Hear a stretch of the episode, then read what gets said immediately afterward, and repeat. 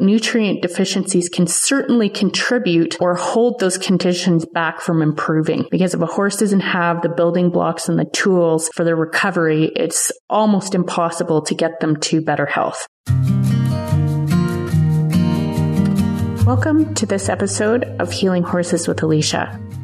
Today, I wanted to talk about nutrient requirements.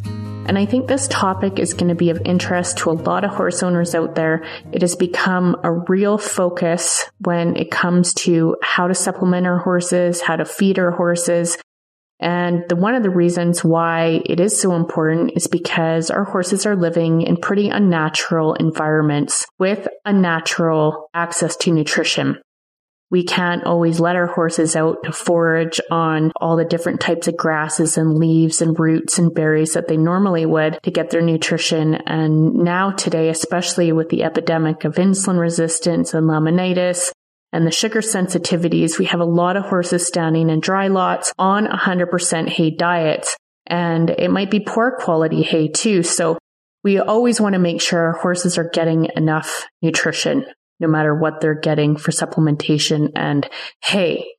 So over the last several decades, the industry has become very focused on that. And there has been research done out there on what our horses need uh, to maintain good health. And that's what I'm going to talk about today. And one of the reasons I think uh, it should be more of a focus is because about I'd say five years ago, I started seeing patterns in a lot of the horse health profiles and correlated to what they were eating or what they were getting supplemented. And a lot of horse owners would come to me and say, you know, my horse has got these health challenges and I'm meeting all the requirements. I've had everything tested and I'm still not getting anywhere with it. My horse's health is not improving. And in some cases, it was still declining. And so after seeing hundreds of horses that were basically in that same situation where they were getting their multis and getting their nutritional requirements met per se, they still weren't improving health. And whether that means that there was a little bit of improvement at the beginning or they just plateaued and they couldn't get them any further, it was an issue. And it was an issue I had to take a look at if I was going to start helping these horses. So how come meeting general requirements was not working? And so I started to really focus on that a little bit. And in the last five years, I have become more and more aware of how much our horses actually need that they're not getting. And so some of these health issues that horse owners would come forward with sometimes weren't really serious or chronic. They were just little things that kind of cropped up over time. So maybe it showed up in their hair coat and it was more dull and coarse than it used to be. Or Maybe it showed up in their hooves. They were just more dry, brittle, and cracking, and they used to be so healthy. Or weepy eyes, runny noses, that stuff starts to happen a little bit more. Just signs of poor immunity. So they're just getting sicker than they used to be, getting colds and all of that. Or they become more sensitive to seasonal allergies, and they never had that before. So all these little things that start to creep up over time, which sometimes don't seem like a big deal, but it is an indication that perhaps your horse isn't getting the nutrition they need. And the reason I know that is because nutrient deficiencies is one of the leading causes of equine disease. So those are kind of the little things that start to happen. But then you also get the situations where a horse has been chronically unwell for a really long time. They may have been diagnosed with insulin resistance or PPID. Maybe they have struggled with laminitis for a really long time as well which can cause other issues depending on the amount of stress and lack of movement and all of that. Uh, they could struggle with digestive problems like ulcers, colic. All of those conditions uh, can influence nutrient status as well. And they can also be, I'm not going to say cause, but nutrient deficiencies can certainly contribute or hold those conditions back from improving. Because if a horse doesn't have the building blocks and the tools for their recovery, it's almost impossible to get them to better health. So to start off, I'm just going to define nutrients for you, just so we are all on the same page. And there's basically two categories of nutrients. There's macronutrients and micronutrients, but all nutrients supports every physiological function in the body. So a horse literally can't be healthy without them. And I know over time working with a lot of different horses, thousands over the last 12 years or so, I can tell you that a lot of these horses never get their requirements met. There's just a lot of nutrients out there to pay attention to. And I'm going to talk more about that today too. So it's the micronutrients I want to focus on. Those are our vitamins, the minerals, and the essential fatty acids. And all of these nutrients come from their food. And this is why we are out there testing our forage and making sure that we're making up the difference or the deficiencies there with whatever we're supplementing at the same time. So there has been some research done on the topic. So what nutrients do our horses need, first of all? and how much do they need to maintain good health? And so the National Research Council attempted to answer these questions in 2007 was the last edition they put out called the nutrient requirements of horses. And I believe it was the sixth edition. And in there, you'll see all of the studies and research that have been done trying to establish which nutrients our horses can become deficient in and the horses that could become deficient in, how much do they actually need from their food? And then that kind of gets passed down to the other agencies or institutions. And then we have nutrient requirements for our horses' food and supplements, and we have something to measure. But there are some issues uh, with some of that. A lot of them are inconclusive just because like they'll induce a deficiency. That's how they determine whether a horse needs a particular nutrient. So they remove it from the diet. And so they know the horse is deficient in it.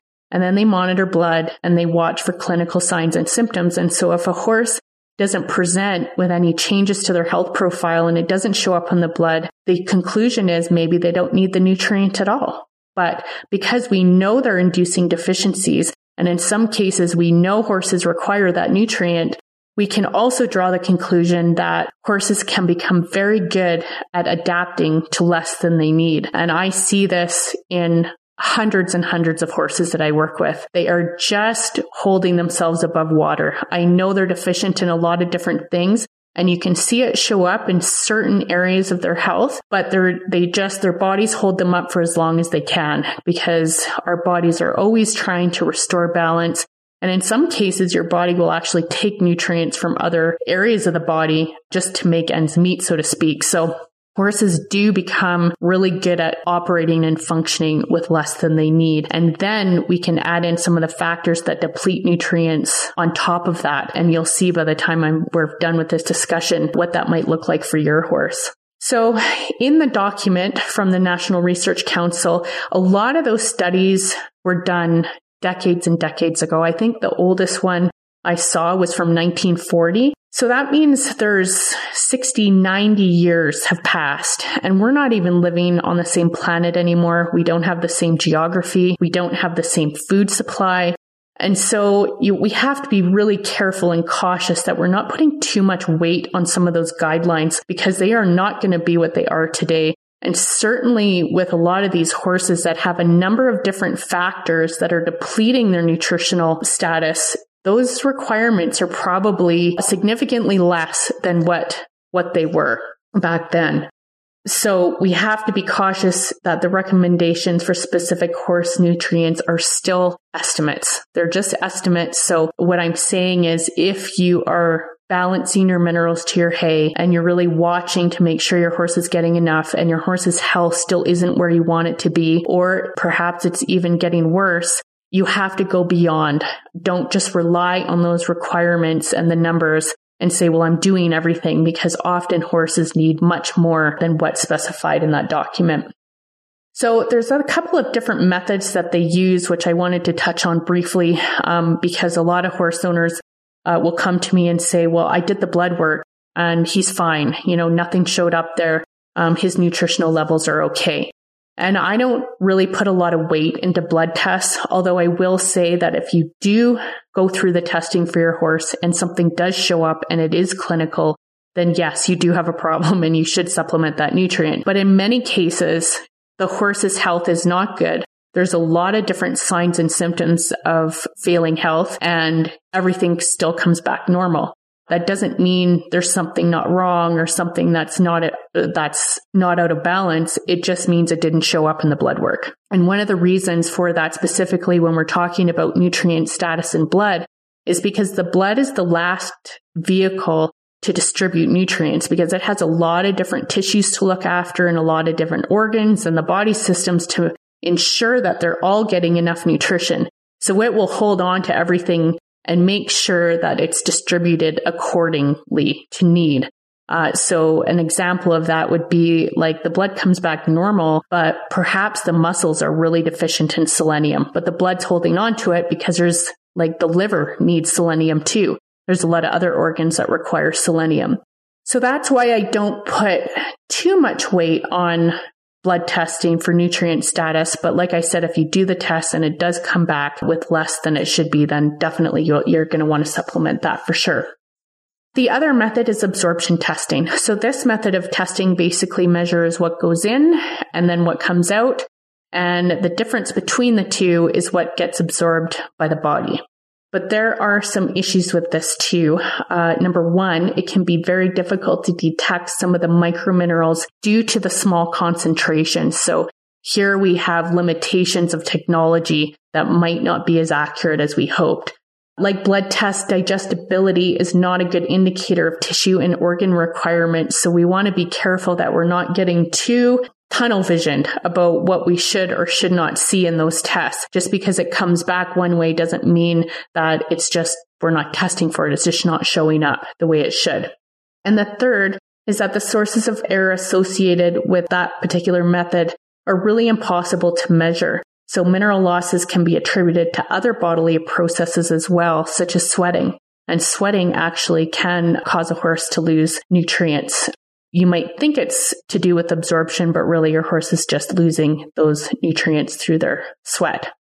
So, despite the lack of accurate information available, a lot of those estimates are outdated and they still serve as the basis for many of our horse health programs. And that is where the issue comes in. And that's why if you're you know, doing everything you can to make sure your horse's nutrients are met and you've had your hay analyzed and you're trying to make up that difference with whatever mineral mix you have going on. And perhaps some of you are even custom making your mineral mixes based on your food. There's maybe nothing wrong with doing that. But if your horse isn't improving health, then you have to look further and don't think that it's not related to nutrition because as I mentioned, nutritional deficiencies is one of the leading causes of equine disease.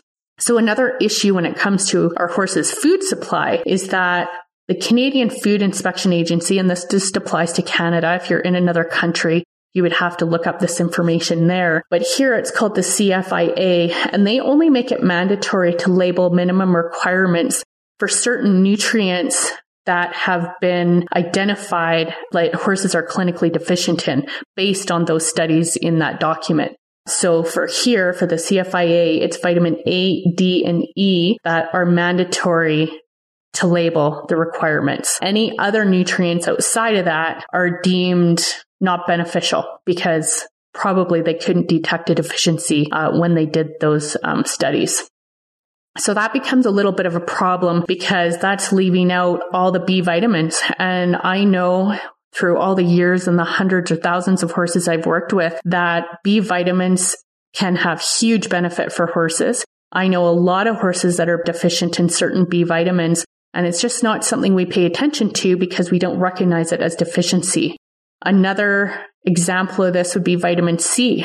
Horses don't need vitamin C because they produce their own, but there's a lot of reasons and factors that actually deplete those particular nutrients in a horse that isn't going to be captured in a research study. So science isn't going to detect that. And that's just the nature of how the studies are put together and how the conclusions are drawn.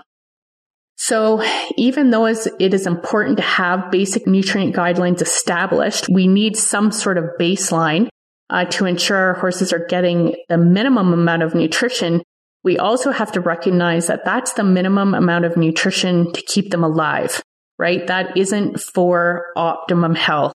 And when we want to feed our horses, especially if you're doing things with them and they're working horses, you want optimum health. You don't want just keeping their heads above water, so to speak, just to kind of stay alive. And there still could be some little signs and symptoms that their health isn't right, like poor energy, or as I mentioned, hair coat's a really good one to watch, hoof health, we want all of that to be really, really good. And this is made evident by the rising is incident of nutrient related diseases that are now seen in so many of our horses. And some of them have reached epidemic proportions. So now on a more individual basis, so that's about general requirements and guidelines for the general population of horses across the world. But on a more individual basis, we also have to look at all the factors that deplete nutrients for each horse. And this is going to be different depending on which horse you're working with. So in addition to nutritionally inadequate hay and feed, these factors prevent our domestic horses from receiving the amount of nutrition they need as well. So I'm just going to go through the list here and then you can see if they apply to your horse's situation. So first one is lack of exercise. So lack of exercise is a lifestyle factor that can absolutely uh, prevent our horses from absorbing enough nutrition, circulating enough nutrition. And so it can be a big contributing factor to nutrient deficiencies. Over medicating. So a lot of medications or any source of toxicity to the body uses nutrients to metabolize them. So they do absolutely cause nutrient deficiencies. And depending on the type of medication, um, is going to depend on which nutrient that is. Overtraining. So the equine athletes so they just need more because the demands on their physical bodies is more. They're using more of their muscles and bones and they're needing better digestion and absorption at the same time. So it's not just about extra calories, but they do need extra vitamins and minerals as well.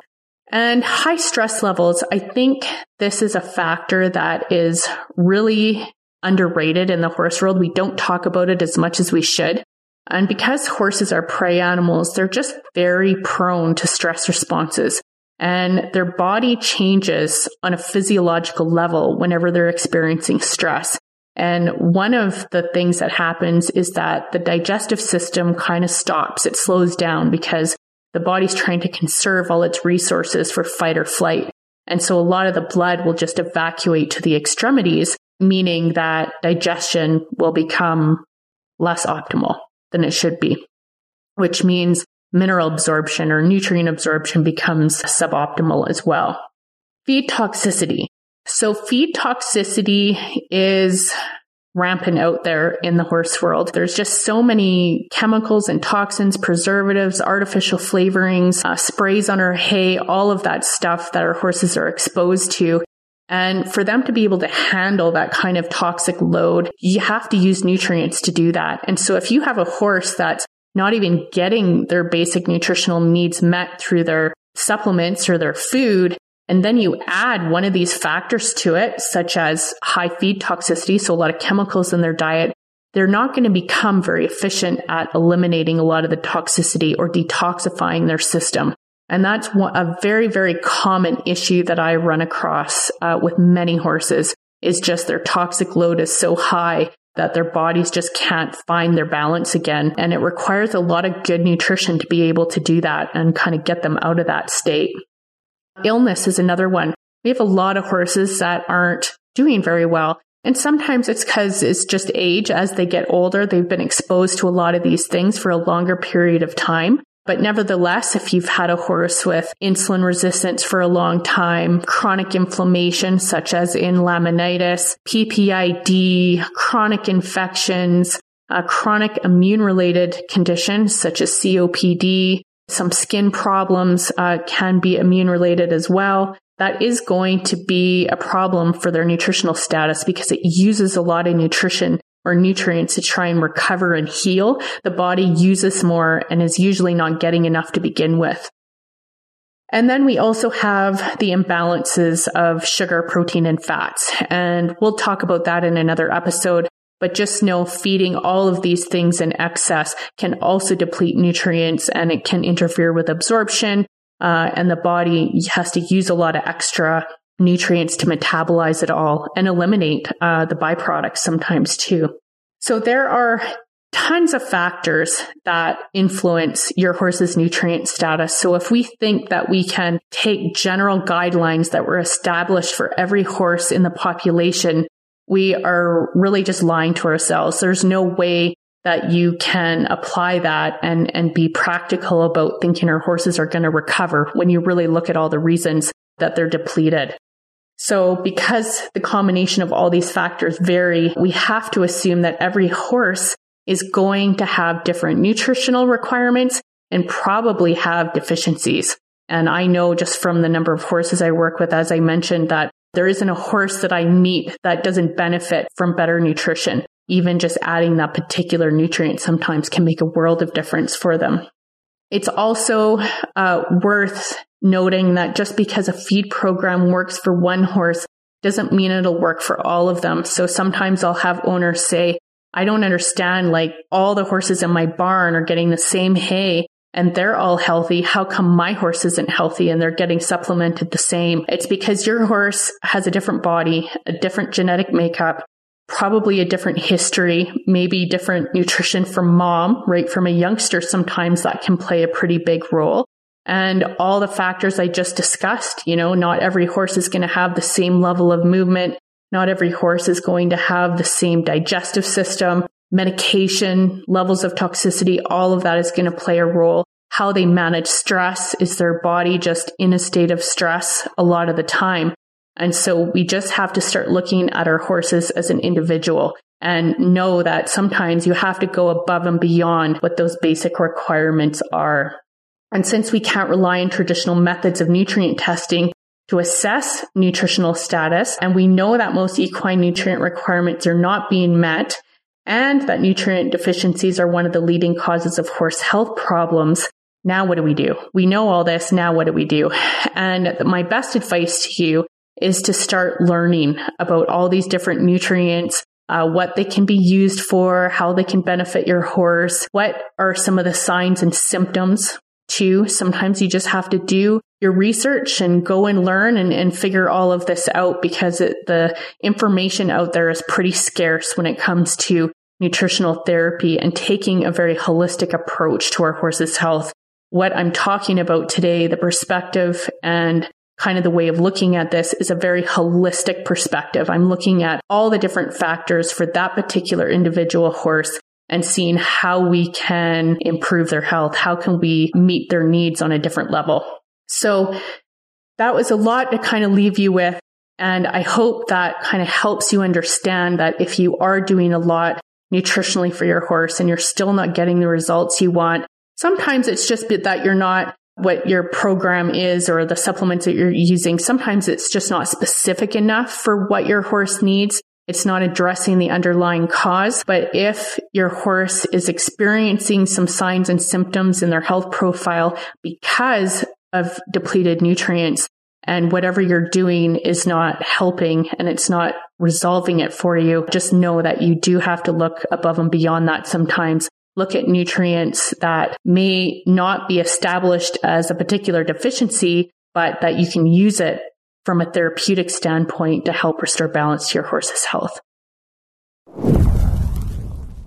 If you are ready to dive into the world of holistic horse health and all it has to offer, I invite you to join me for my 12 week online signature program, Healing Horses Their Way. This program only runs once per year and I'm excited to announce the doors are now open to welcome the class of 2024. Registration is now open. Inside, you'll learn how to formulate natural health programs using diet, lifestyle, single nutrients, herbs, and homeopathic remedies. And this course will also empower you with the tools and confidence you need to make informed decisions and take charge of your horse's health. If you want to learn more or you're ready to register, you can look in the show notes for the links. There's one link that will take you to a page to learn more about the program and how it's run. And the other link is just to get registered right away. I can't wait to welcome you.